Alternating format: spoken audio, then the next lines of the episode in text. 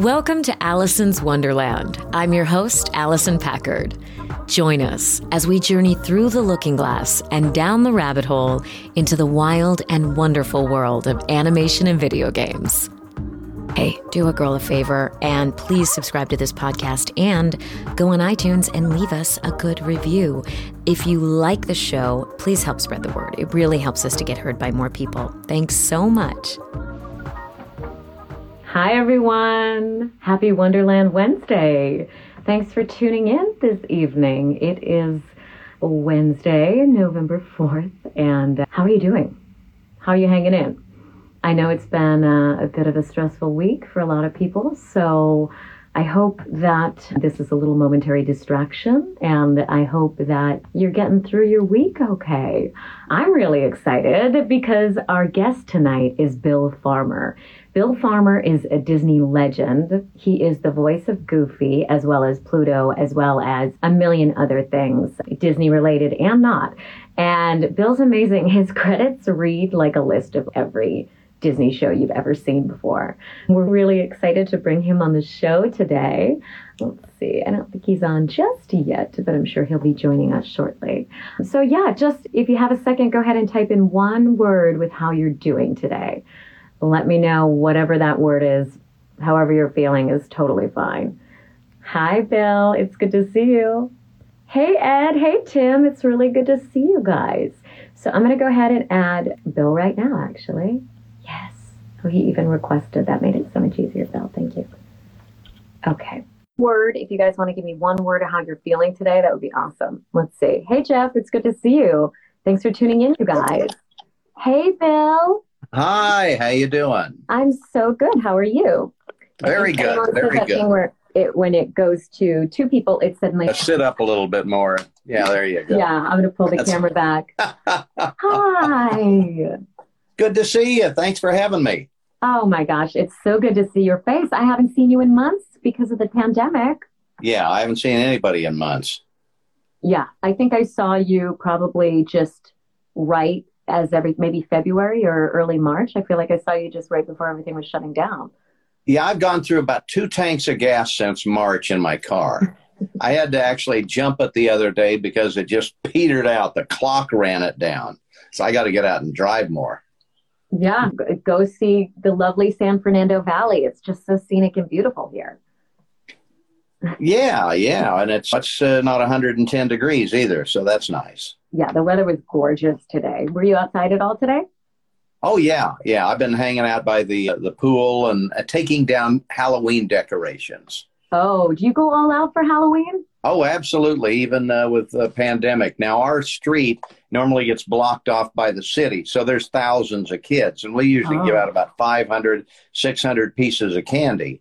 But, uh, and we didn't know what it was going to be this way, but we decided, hey, people drive by. You might as well brighten their day a little bit. So we still decorated like everything. Yeah. And we passed out candy. We had what we called the candy cannon and Ooh. A pirate out there. But basically, it was a big PVC pipe, about six inches, and I made it look like a cannon.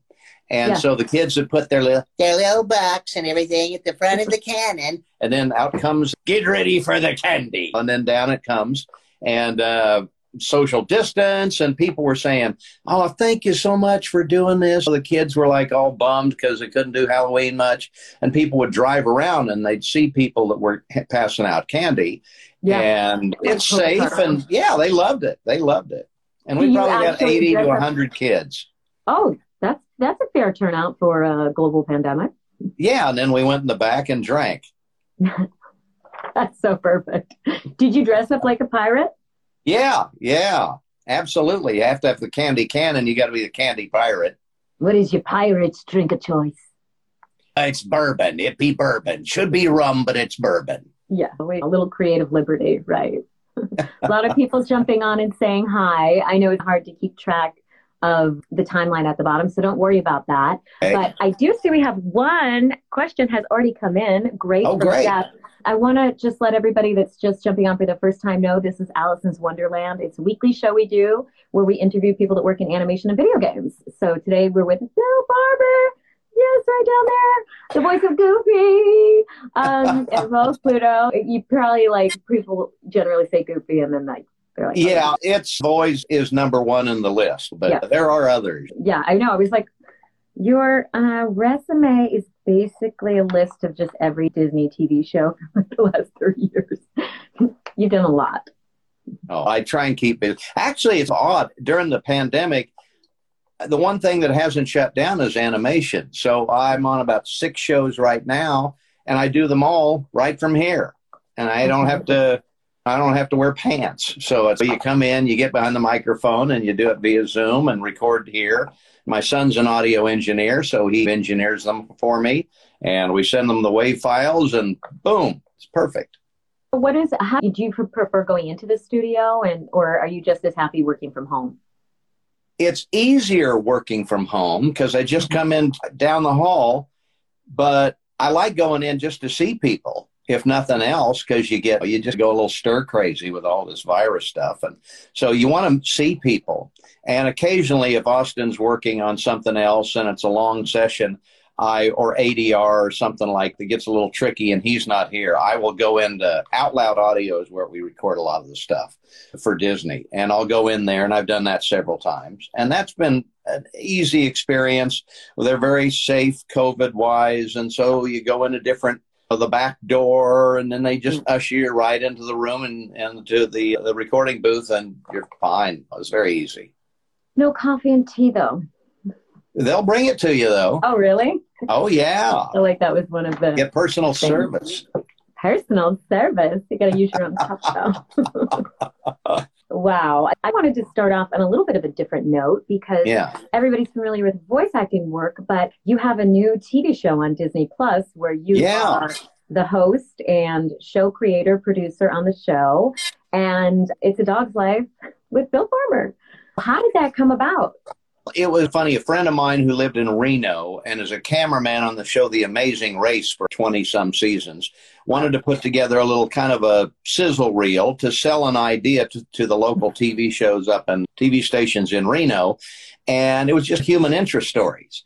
But yeah. the place he picked was an equestrian center and they have people from all over the country keep their horses there and they go on these like fox hunts like the old english fox hunts with the red outfit and the little hat and the 50 Walker hounds that, you know, there's no coyote, there's uh, only coyotes, there aren't any foxes, and they don't really chase the coyotes. So they're just out for exercise, really.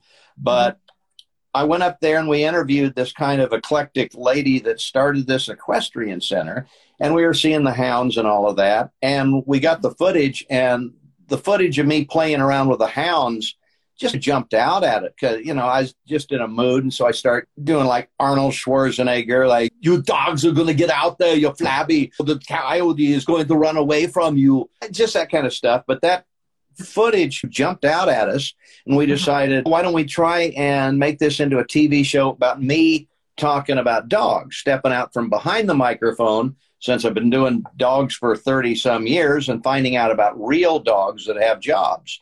Long story short, we were able to get a meeting over at Disney Plus, and we presented the idea, and they loved the idea and bought the series on the spot. And that, as I understand, never happens.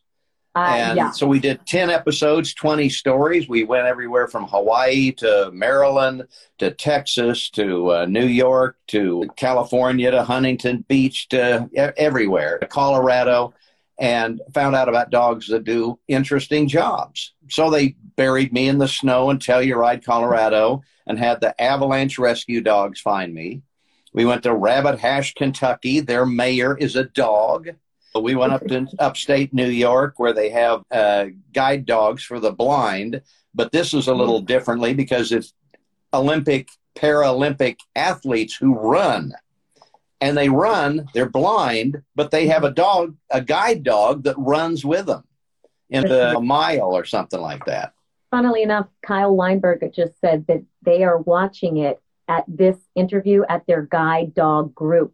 So there's oh a whole group gosh. of people tuning in right now um, at a guide That's dog amazing. group. So funnily enough, Wow, that's amazing. Any of the other, what are some of the other places you went? Oh, one of my favorite ones was the first episode where we went up to uh, near Vancouver, uh-huh. went on a boat with some scientists from the University of Washington to find whale poop. Yeah. Killer whale poop. The scientists have to collect it to study how well the whales are doing, what they're eating, that kind of stuff.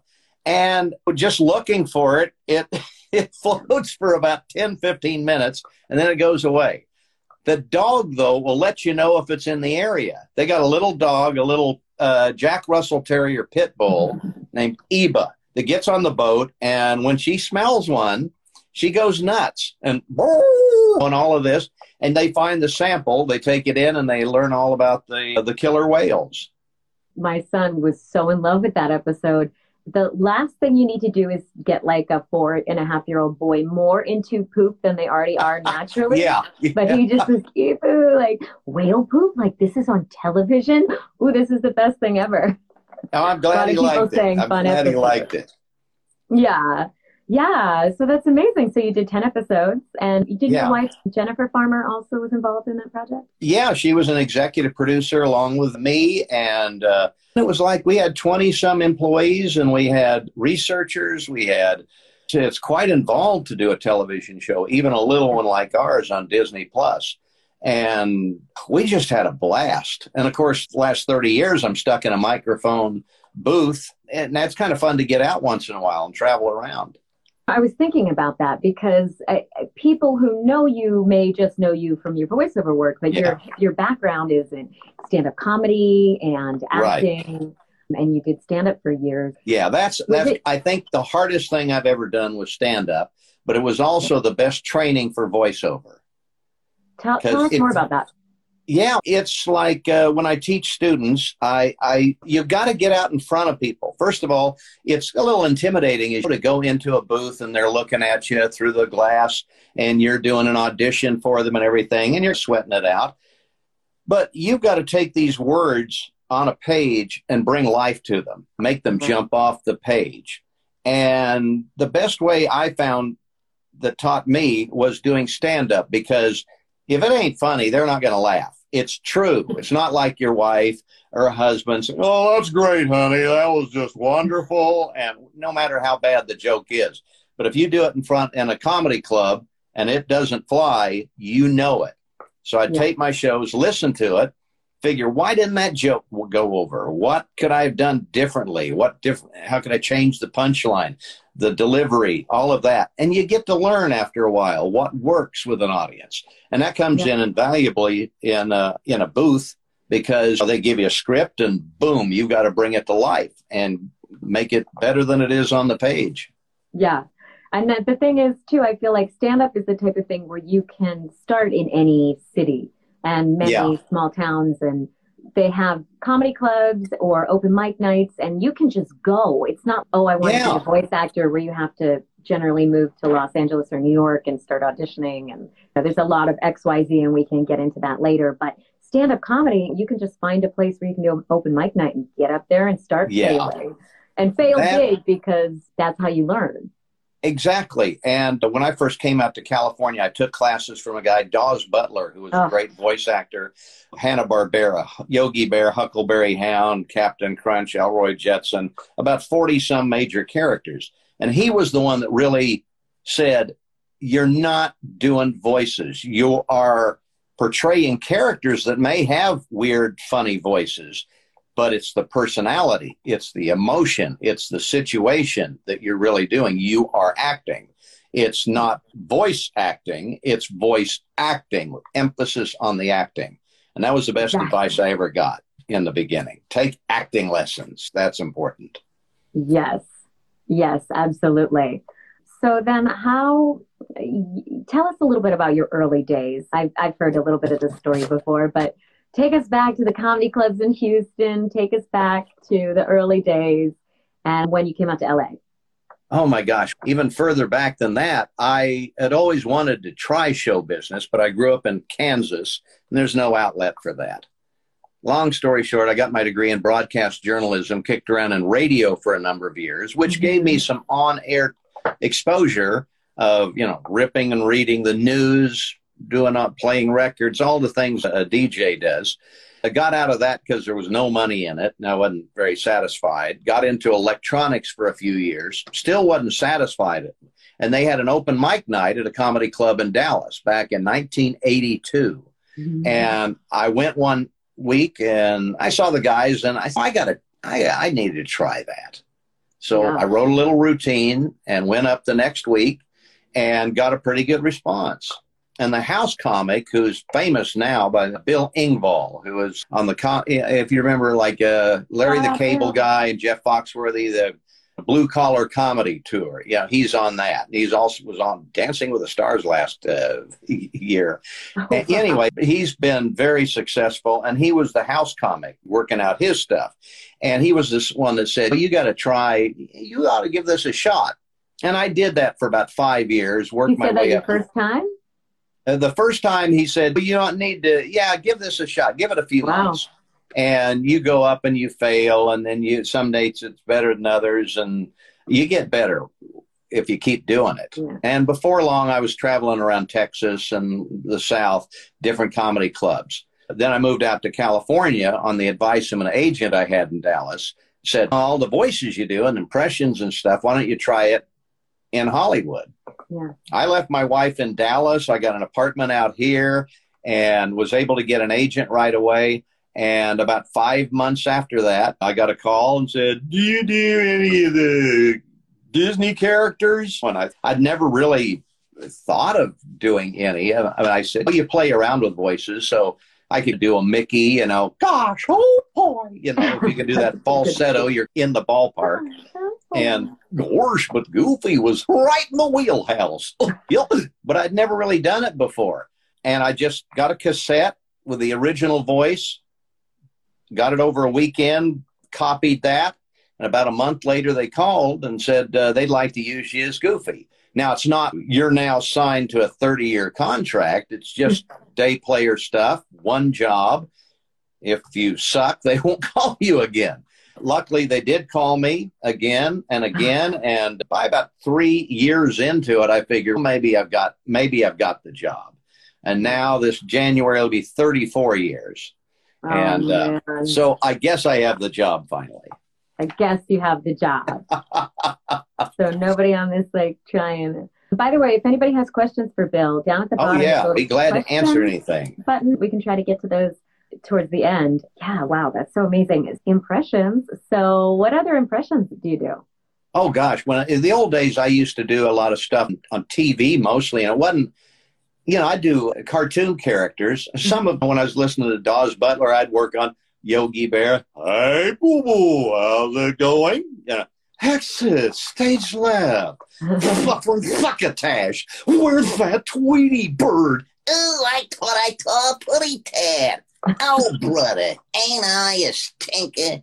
And, and, I just would play with all of those voices and stuff and characters on TV I'd listen to and try and copy. Like Green Acres was a fan, uh, favorite of mine. So I'd start doing that Mr. Haney, Pat Buttram, who used to come out on that show, and Jimmy Stewart. Of course, all of those voices are great training.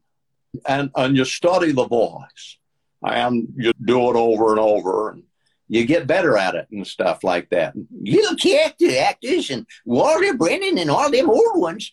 And I just played with it and just added a little to the repertoire of comedians and movie stars and animated characters and never thinking that I get a chance to actually do it. It was just a fun thing to do. But I didn't think of it as a career. Yeah, and there's definitely a whole ADR and looping and matching voices is Yes, I've done a lot of that. Popular, yeah. pretty popular line of work for a voice actor these days. And it's so great because you get to do all sorts of characters. I've been doing some movies for Illumination like uh, Sing, and I was mm-hmm. again another dog, a dog reporter. The Lorax. Let me see. Horton Hears a Who. And of course, a lot of Disney ones in the beginning from Beauty and the Beast and Hunchback of Notre Dame and Tarzan and uh, Toy Story 2, Bugs Life, Monsters Inc., stuff like that, and the Loop Group. And the joy of working, I love doing it. And I got to do some of the Warner Brothers characters in Space Jam, Sylvester, Yosemite, Foghorn, and uh, Robot Chicken. I got to do Bugs and Daffy, which was a lot of fun. And talking about the Space Jam sequel, do you know anything? Can you tell us anything? no, that? I think they use Eric Bauza, and Warner Brothers is totally different than Disney in that they uh, they switch voices a lot. Disney Yeah. with Roy Disney and Michael Eisner. When we did ours, there were about four or five guys doing Goofy and and Mickey and everything down at the park in Florida. But they decided they wanted to settle on one voice, so you always heard the same voice because everyone's different. And Yeah. luckily, I, I got those characters, and they're still sticking with it. That's great. I know that brand loyalty is is a good thing for voice actors for sure. Yes. So speaking of, you mentioned that you were a dog that interviews. I know that you had a cameo or like a small role in RoboCop. Oh, I Um, did that when I lived back in Dallas. Yeah. Can you tell us that story? Because I think that's it's such a funny, interesting credit that you have. Well, they shot a lot of that in Dallas, and I didn't know anything. Who's this Paul Verhoeven guy and this RoboCop? What? A, okay, I knew it was a movie, and they wanted an on-the-street reporter, and I'd done news for years and years with the big over-the-top Gary Owens kind of thing. radio um, on the radio. But this is, yeah, this is live on the street, and I can remember to to, to, to today exactly what I said. It was a, I had a paragraph, and it's the first Oh. movie I ever did, so I was terrified us. and it was like terrorism has never been a factor in this city's politics before but all that changed with with let me see but all that changed when someone entered the upstairs with uh, lieutenant let me see i can't re- can't remember it's only been 30 some years I know. I should have Lieutenant like. Hedge, and then I go over to Lieutenant Hedgecock. When we did it on the set, I did it about one in the morning, and it was about 95 degrees Oh. because it was in August of 1986. And Peter Weller in the RoboCop outfit was dying. Well, he'd do one take, and then they'd have to blow air up his sleeve because he was going to faint. So we do that a, a few times, and um, then Paul Verhoeven said, "Okay, that's too long for you to back up and hit your mark. So cut this and this." And I'm going, I just spent three weeks learning this thing. And there were cars zipping in and all of this kind of stuff. And so on the actual thing, I just paraphrased. I said, Terrorism has never been a factor in this city's politics before, but until a man, uh, Ron Miller, entered City Hall with a gun. He's now in the second floor office holding Mayor Clifford Gibson and his staff hostage. Uh, Lieutenant Hedgecock, what's next? And I'm trying to stumble my way through it, and a look of terror was on my face, and I didn't know if the guys were really stunt drivers in the cars, but we got through it. And yeah, it was quite terrifying, but It- the reporter probably would have had some nerves as well. So you were like, Oh yeah, and so it looked. It was uh, real terror and excitement in my voice and eyes. It made it easy to act. they're like, wow, that guy. I just want to say, so if anybody has questions for Bill, make sure to put them. Don't just put them in the um, timeline, please. There's a question button at the bottom, and you can enter them in there, and that way I'll be I'd able to to answer and find them. I did see one question go through about what's your favorite type of dog. I know you have a Oh. dog. Yes, I have a, a black lab pit bull mix named Boo. Uh, we call her Boo because she's got a white spot, uh, a patch on her chest that looks like a little ghost. And also, she's afraid of everything. For part pit bull, she's just afraid of everything. She's afraid to go in the car. She still doesn't like car rides. If I say, You want to go in the car? She'll just turn around and go in the house, won't go. And we also have a smaller dog, a Westie mix named Roxy, who loves the car. So mm-hmm. they're all different personalities. And, but, oh, I had a golden retriever for 15 years, and they are oh. the best dogs ever. Their mine was just totally nuts about the tennis ball and would sleep with it in his mouth and everything. but as far as a nice, great dog, you can't beat a, a golden retriever. Okay, let's see. The other thing I wanted to chat with you about this kind of segues into Jeff's question, which is so you, in addition to being a voice actor, are also a coach for voice actors as well as a demo producer. Yeah. Toon House Productions is your production company, and Yeah. you know people. Toon House Incorporated, yeah. And uh, Incorporated. people can check it out online at toonhouse.com, t o n h o u s e dot com.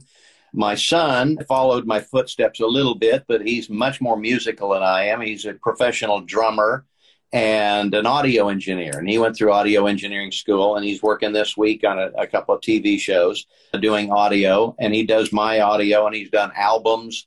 And if you go to his website, which is drumfarmer.com, you can see movies of him doing it. He's got a lot of music and stuff that he does on that.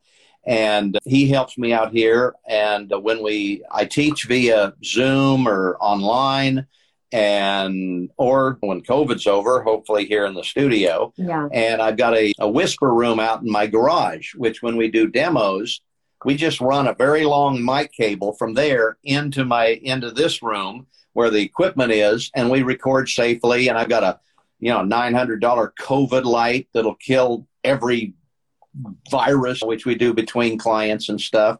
Keep it all. It's a Wow. dangerous light too because it'll blind you. They say if Don't you can't be in the room with it, and it'll burn your skin in about two minutes. So it's got like a fifty foot cable, and you got to be outside. You put the bulb in there, and then the booth. Drag this 50 foot cord out there, turn it on for about 10 minutes, and it's sterile. That's fantastic. You Got to be careful where you put that thing, though. Yeah, yeah, yeah. No more Um, kids. you've been my coach for, you've helped coach me on a lot of stuff, and you're so great to work with. So, if people are interested in your coaching services, should they just contact you through the Toon House website? Yeah, yeah. My son handles that, and the dealing with his schedule is my. I'm always here. He's busier than me, so we work around with his schedule and stuff. But as far as coaching, yeah, just contact toonhouse.com and be glad to help anyone out. Cool. Yeah, you won the Annie Award. I was very fortunate for uh, Yeah. actually a cartoon on the Mickey Mouse shorts, which if you haven't seen those, they're, they they look a little different. We're in our fifth season of that. Yeah, And, they're, uh, they're intense. They are intense. They're totally. I noticed when we did a cartoon where Goofy's a zombie, they never would have let us do that before. And I said, "Oh, he's going to be a zombie. This is so cool." And we get to go to places that uh, a little more adult stuff than, than Yeah. we do on, say, Mickey Mouse Clubhouse or Mickey and the Roadster Racers. And Yeah. I like I, I like those kind of stories. I play also on a, a series called Amphibia, which is on Disney Channel, and I play a character named Hop Pop Pop pop. and he's the patriarch. So everyone around the house now, I'm Hop Pop. So At I've your house, name. they call you Hop Pop. yeah. Is that limited to just people in your household, or can we just all be like Hop Pop? Uh, well, after this, maybe not. yeah, I was actually going to say, and also your doc on 7D, so a lot of patriarchs. Oh yeah, 7D was a great one. Once in a while, you get a cast that is just incredible to work with. When I first started doing Goofy back in the early '90s, we had a, a series called uh, Goof Troop, and Oh. that was terrifying for me because we had Frank Welker, we had Jim Cummings, we had Rob Paulsen, Nancy Cartwright, April Winchell. I know uh, Dana Hill, who played Goofy's son Max in that, and Ginny McSwain directed that, and that was like being thrown into the the pit because we didn't ever get a rehearsal. We'd get our script, a 42, 43 page script, boom, in ensemble in the studio, and just go Yeah. that was a little terrifying. and this one, the 7D, was great because we had, oh, Jess Harnell, we had Kelly Osbourne, believe it or not, was Oh, one of the characters. We had uh, Billy West, Kevin Michael Richardson, we had Steve Stanton, Scotty Menville, Maurice LaMarche, we had uh, Dee Baker. I mean, we had some of the top people, and it was a fantastic uh, a fantastic time to to get to work with all of them that's a powerhouse of a cast Powerhouse. And you guys would just all be in the booth because, we did in the beginning but then Uh-huh. they quickly and most all the stuff at disney now i uh it's also but oh, wow. uh we did the first few to get each other's timing and the way that the characters responded and acted so you can do that without them there but most things at least at disney are a solo now Oh, do you find that less fun or is it Yeah. nice because it's a little more efficient? it's more efficient. You can get in and out, but I miss being with people and riffing and stuff like that. And also, it's easier to respond to a a line of dialogue with your line if you can hear the way that they do it. Right. Now I have to For figure, example, for example, stop right there. yeah, If I say it that way, you're going to react different than like, stop right yeah, there. right here. Yep. Stop right there. You know? Yeah. you know, you don't know what the character's like. If I'm doing a scene with Mickey and I say, "Let's get out of here," I don't know if the room's on fire or if it's to go out for a burger. It all that stuff comes through, and you got to rely on the director for that now. Right. Yeah. Exactly. Um, Jeff's asking, what's the most important lesson you got from studying with Dallas Butler? It was definitely that it's um, the. There were several little tidbits that came in handy. Some are techniques, and some are more over kind of philosophical things. The philosophical thing is that it's acting. It's no difference whether there's a camera there or there Mhm. not It is still acting. There's different techniques with it, and it's a little different than on camera acting because you have to make up for the fact that no one can see you. And you have to give the animators something to animate. In other words, hype up your uh, energy a little bit to almost where it sounds like you're overacting. Doesn't sound that when it's played back. Hey guys, this is Allison Packard. Sorry to interrupt, but I just wanted to let you know that if you like the show, please, please, please remember to subscribe to this podcast and leave us a review on iTunes. It really helps us to get heard by more people. Thanks so much. Did that then when you play it back. So you got to compensate and go overboard a little bit to uh, bring up that energy level. That was important. Yeah, give the animator something to to animate.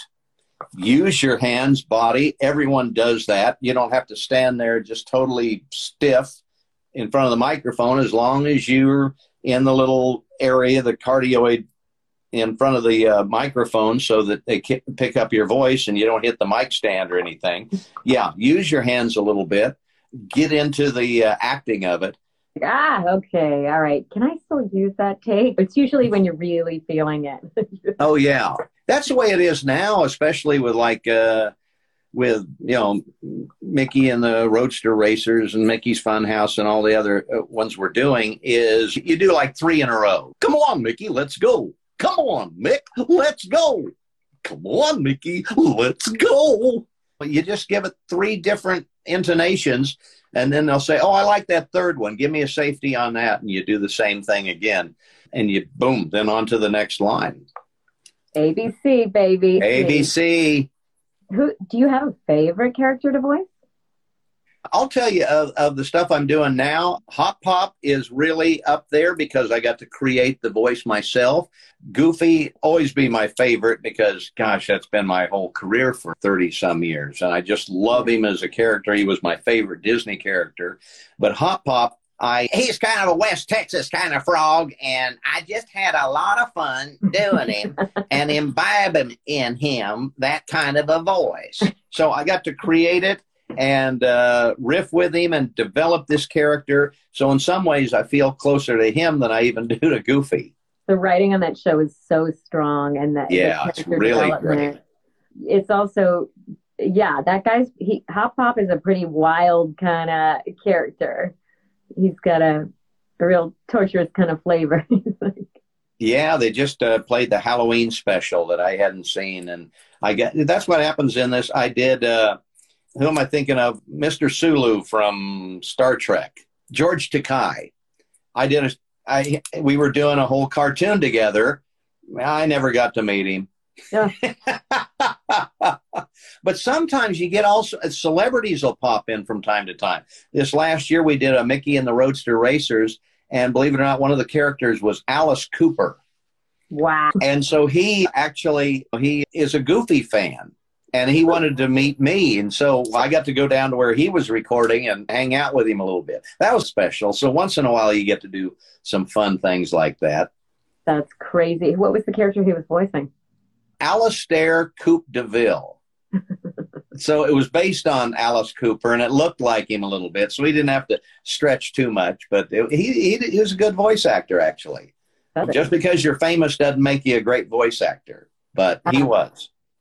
A lot of people asking about Kaitlyn Robrock Yeah. um, as the new voice of Minnie. Do you know anything about that? Yeah, I don't know how much I can say, but yeah, she's she's doing a great job. As a matter of fact, here at Toon House, we did her her first demo. That's So amazing. I, I take some credit for getting her going. yeah, Kaitlyn used to work at Disney. Yes, she did. Right? So she has always been a big Disney fan. And she's also plays a uh, character named Felicia on Amphibia. So I've been working with her on that as well as some of the Disney series. Well, and let's go back to even Russi Taylor and Wayne Allwine. Yeah. Um, who just passed away last year. This year's been such a blur. It's yeah, she she passed away. I guess it was last year, and she, for those of you don't know, she when I started doing Goofy back in '87, Russi Taylor was doing Minnie, Wayne Allwine was doing Mickey, which mm-hmm. he'd done off and on since 1977. But then they solidified the voice, and he did it until he passed away in 2009. They were married to each other they weren't in the beginning. They were both in bad marriages. They started working together, fell in love, divorced their respective spouses, and got married. Ooh, I want to go back to that like... holiday party. I'm you sorry, know? what? I want to go back to that holiday party. Like, oh, hey, yeah. oh, over the punch But they bowl. were Mickey and Minnie. They just embodied those characters so much, and they were just great together. And Wayne was an extraordinarily talented guy, very uh, musical, had run and won an Emmy for sound editing, actually, as well as working in the sound department at Disney with the second Mickey Mouse. The first one was Walt Disney, second was Jimmy MacDonald, who his protege in the sound department was Wayne Allwine, picked up learning how to do Mickey from Jimmy, took that over in 1977, and then again full time in 1986 and did it until he passed away. That's amazing. Yeah, you, so you are actually um, a Disney legend. Yeah, that was so cool. I, I, I it's like underwhelming the way it happened. They have uh, an award for people that they feel have done something great for Disney over the years. And ours was, now I got a letter saying you've been selected to be a Disney legend and you'll be at the D23 convention on stage live in front of about 4,500 people, get my award. And I got mine along with Robin Williams and Betty White and some of the Golden Girls and wow. some people that did some more technical stuff with Disney.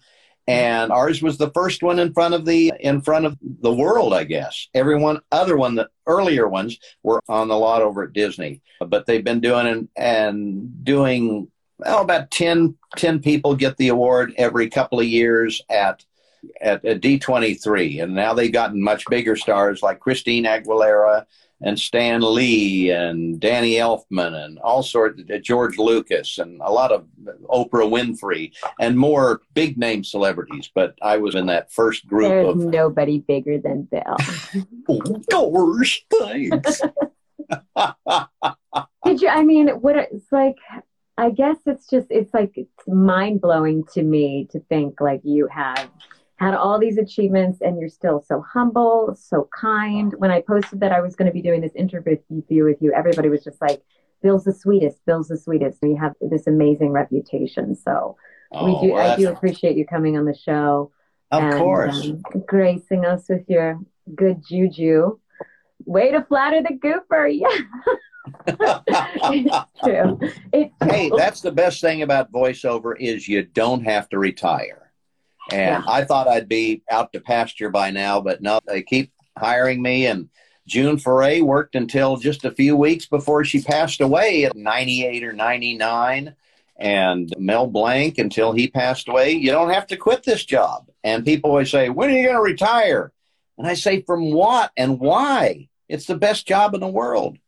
Yeah. Did, did you was this on your vision board? Are, were you are you surprised at how your careers turned out? Oh, I'm totally because I know how tough it is. There's about 160,000 Screen Actors Guild members in LA. About all of them want to do voiceover, mm-hmm. and so it's if for someone coming into town to get into voiceover, it's like just coming out of high school and joining the NBA because you're up against all the celebrities that want to do this too, Tom Hanks and Tim Allen and all of these kind of uh, stars, they like doing celebrities too. But one of the characters on Mickey and the Roadster Racers is Jay Leno. I doubt if Jay needs the work, but he loves doing it. Yeah, I know it. It is definitely one of the most fun jobs in the world. Let's see. Let's see. What other questions do we have? Billy should go to Singapore. Oh, this is a really good question. What would you say inspires you, Bill? Oh my gosh. Just gorge. I got really inspired when I was doing the dog show because I, I of course love dogs and I've always been a, an animal person. I was going into college originally to get into zoology, but I, I didn't have that study habit and I partied too much. So my degree was in broadcast journalism. But the just finding out about the, these animals that live with us, that share our lives and give unconditional love, just to be petted. And it's it, they're amazing creatures, and we can learn a lot from them because just unconditional love. And I heard a joke the other day on a show. I think it was on the Comedy Store series that's on HBO and it was a great line. Someone had said that people say that your wife is your best friend. Says, no, dogs are. You put your wife and a dog in the trunk for about an hour, open up the trunk. Which one's glad to see you? No. Oh, I'm inspired by so many people in this industry and just people that dare to try. It's very difficult to definitely do anything in, in show business. I know how difficult it is, but to overcome your natural fears and just go for it. That always inspires me to do better myself because I'm typically a very shy person. I always have been. It took me 35 years almost to come out to California and get going. And I finally just had to jump off the cliff and hope there was a net, and it worked out okay.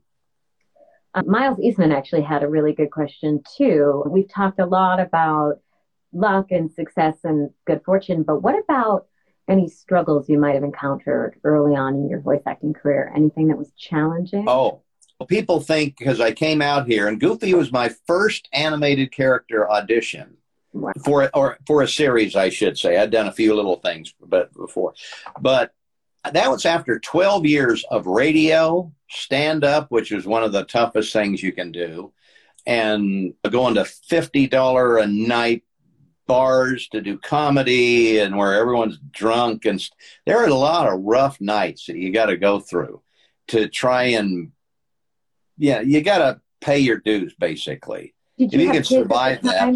I, w- I was huh? just wondering did you have kids at the time you were doing stand up oh no. no. That was all yeah. My son I was born in 89 so he's uh, going to be 31 a few weeks and or is 32 what is it? No 31 yeah, you know, 31 but um he he was born in so he always thought knew me as doing goofy. He thought people did this as a real job. People back in kansas they don't know. They have no idea what goes on in voiceover. They're like do you wear the suit? I don't wear the suit. I just talk and they all think it's like Robin Williams and Mrs. Doubtfire. They always think you're looking at a cartoon and you're adding voices to it. That's the biggest misconception. Or that I wear the suit. But um, they don't get it. They don't get it. But my son thinks everybody does this. When he was uh, young, we were in Florida, and his granddad was going off to work. He said, "Boston, I got to go off to work." And he says, "What voice do you do?" So he thought this was normal. That's so funny. He didn't ever want to get into it, though, huh? Oh, he did, but he didn't want to. He can actually. I, I, guess he does a really good goofy. He won't do it around me, but he went the the music route, and he just loves music, and he's a very talented uh, musician, and has produced albums and stuff like that. But he actually, we finally got him to do a, a voice demo, and he's actually pretty good, much better, and, and he's done stand up before too, dabbling in that stuff. But I thought, ah, I don't want to do the same thing the old man's doing, so yeah wanted to find his own way. You know? this question has actually come up quite a lot, and uh, maybe you can enlighten me. The will the wise old crab make a revival? A lot of people asking about the wise old crab. The wise old crab? Yes, I what? think it was a video game you did. I feel like I may have. That's that's so weird. I have to look at IMDb to even figure out what the heck I've yeah. done. You'll do some video game and where I could have been a crab, and you'll do 15 20 characters or something, and I don't remember what I did. People do that all the time. Oh, I saw you in this car. I wish I remembered that. And a lot of people on uh, have been asking about that character. So clearly, Wise Old Crab has garnered some fans. Yes. T- have someone tell me what what, what yeah, was feel free from? to chime in if you guys yeah. want to enlighten us about the wise Which, old wise crab. old crab. Did anybody talking yet? I just want to. We have about ten minutes until our stream will actually shut down because we're limited at sixty minutes. Are you good to go for a couple more minutes? I know yeah, yeah, on, I'd be glad to. Lots of great questions. To... John Seeds, who's been on a few of these, it's his birthday today. Could you give oh, him happy birthday. a goofy howl, please? Gorge, happy birthday. awesome. Guys, if you do have a couple more questions, go ahead and throw them um, in the question box down at the bottom. We'll see if we can get to them. If it's your first time tuning in, hey, what do they say? Like, subscribe, um, share. Hopefully, you, if you dig the show, come and tune in next week. We have um, Emmy nominated Rick Z, who's the voice of Spike on Tom and Jerry, as well as a million other things. And I've been well. on uh, Tom and Jerry as well when they have Irish Butch. I did a, and a couple. I, I did Droopy Dog, another dog on on Tom and Jerry a couple of you times. A dog. I've done a number of. Cats, I know. It just actually it's a career choice. On Tom and Jerry was a cat. On Yokai Watch was a cat. So I guess we're like cats and dogs. You here. get the cats and dogs. I do now dogs and frogs. Dogs and frogs. That's a nice niche. this is a pretty cool question. What character have you never played? Oh gosh. That would you would like to. Or I feel like character is tough because if a character exists, it, somebody's already voicing it. But is there like yeah. a show or Oh gosh, I would have liked. I did some background voices in the SpongeBob movie, but SpongeBob would be great to do. Tom's so great. I, I love that character. Of course, I was very fortunate in the early. One of the first movies I did was some background voices on Roger Rabbit when I first came to town. I love and that. And I was movie. in the ADR group. And so, you know, any of Mel Blanc's, I'm very fortunate to have done several of his because he was like the god of all early voice actors. When I was growing up, he was the only one I knew whose voice it was. Uh, you couldn't find out because the credits would go by so fast. Who's this June Foray person? Who's this Don Messick and Daws Butler? And you couldn't find out about any of this stuff. Now, with the internet, you can find exactly what everyone's done although the credits do still like they cut off early. they do, or they they shrink them down so they can show a commercial for the next spot. like you know? ah, I try to pause it and then they go away. yeah, so oh, there's my name. Thanks, IMDb. Yeah, Roger Rabbit was so good. Let's see. Oh, this is probably a question that you get. Oh, do you know if Dog Show is coming back? It's not uh, scheduled to right now, but that could be because of COVID, and it's always a possibility. We'll just have to wait and see because we finished up right when COVID was starting, and we shot our last scenes in February in Hawaii, and they were just shutting down the airport with uh, COVID, and we did a, the Beagle Brigade at LAX, and the CDC was out there checking about some weird virus that was starting to come in from Ch- Chinese planes and stuff. Oh. So after the lockdown, it's just mm. static right now. They're, I think, wait until they get a better handle on all this because we did a lot of traveling and we're with people, and that presents a whole bunch of problems now. Well, but, there's a lot of fans that are big fans of that show. What can we do to support a potential second season? Is there somebody? Hey, I guess so they do listen to letters. Just write to Disney Plus and say, yeah, yeah. give us more dog show. It's a dog yeah. show. Okay, I'm on it. You guys get on it too and write to Disney Plus, and if you want to see more of it, it's a dog, dog's life. Sorry. then go ahead and check it out. Can you tell us more about the wonderful world of Mickey Mouse coming out later this month? Oh, okay. I don't know. I always wonder because uh, they never have said don't talk about it, but usually until something's announced, obviously someone's announced it coming out. So yeah. it's uh, uh, just more fun adventures with Mickey and the gang, slightly some new characters, and it's aimed at the young, younger audience as well. And I love doing those. I because the incidental voices are fun, like Mickey and Mickey's Mixed Up Adventures and Roadster Racers. I've done about twenty five different characters on that series, so those are always fun. So they'll always have me do Goofy and Pluto's in it, and then I got a couple other voices. Will you be the mayor? Will you be the bar? No, not the bartender. That's my house, but the the ice cream vendor probably more appropriate or whatever the ancillary characters are. Yeah. And you get to come up with voices for those. So we did get confirmation on the crab, and it was a wise old crab on the Nickelodeon game with SpongeBob. I could have done, yeah. A lot of people asking about wise old. And wise old crab. I'm going to have to go look that up and see what I did because I have. that one. I don't know what I archive. said. Video games are weird too because there's so many lines that can be disjointed. When we did Yeah. Kingdom Hearts, it was like a book this thick. And you'd go to go to page 18, line 162, then go five pages later and do another line, and you don't get a linear story from doing video games generally. Wow, that's amazing. Uh, Before we wrap things up, I'm just curious on the times when you're not working, what are some things that you like to do for fun? We've been doing a lot of uh, stuff around the house, fixing up things like painting and all of that kind of boring stuff. Just to keep my car from the battery dying is just driving, going for driving. During COVID, there's not a whole lot. Yeah. I would like to travel a little bit more, but that's out of the question for at least a while. And just stay safe. I love photography. That was I did some you know news photography when I was so photography's always been a hobby of mine. I used to do Mhm. headshots for people. That's Actually, fun. I do it you mainly for fun now. a- didn't you shoot a photo in your studio? I certainly have. Yes. is there Yeah. one like over? Don't you have one like over there on that side of the wall or Um, a photo? let's see. uh, what do I have? I have a lot of wacky things. Just a very messy room oh. right Oh. now. But that's Yeah. kind of the neat thing. I can show you one thing. Yeah, yeah, yeah. Show something. is yes, this is the Disney Legend Award. So it's a nice heavy thing, and it's very nice, and they put my name in that. That's my proudest accomplishment oh right oh my there. gosh, it's heavy. It's made out of bronze. beautiful and heavy.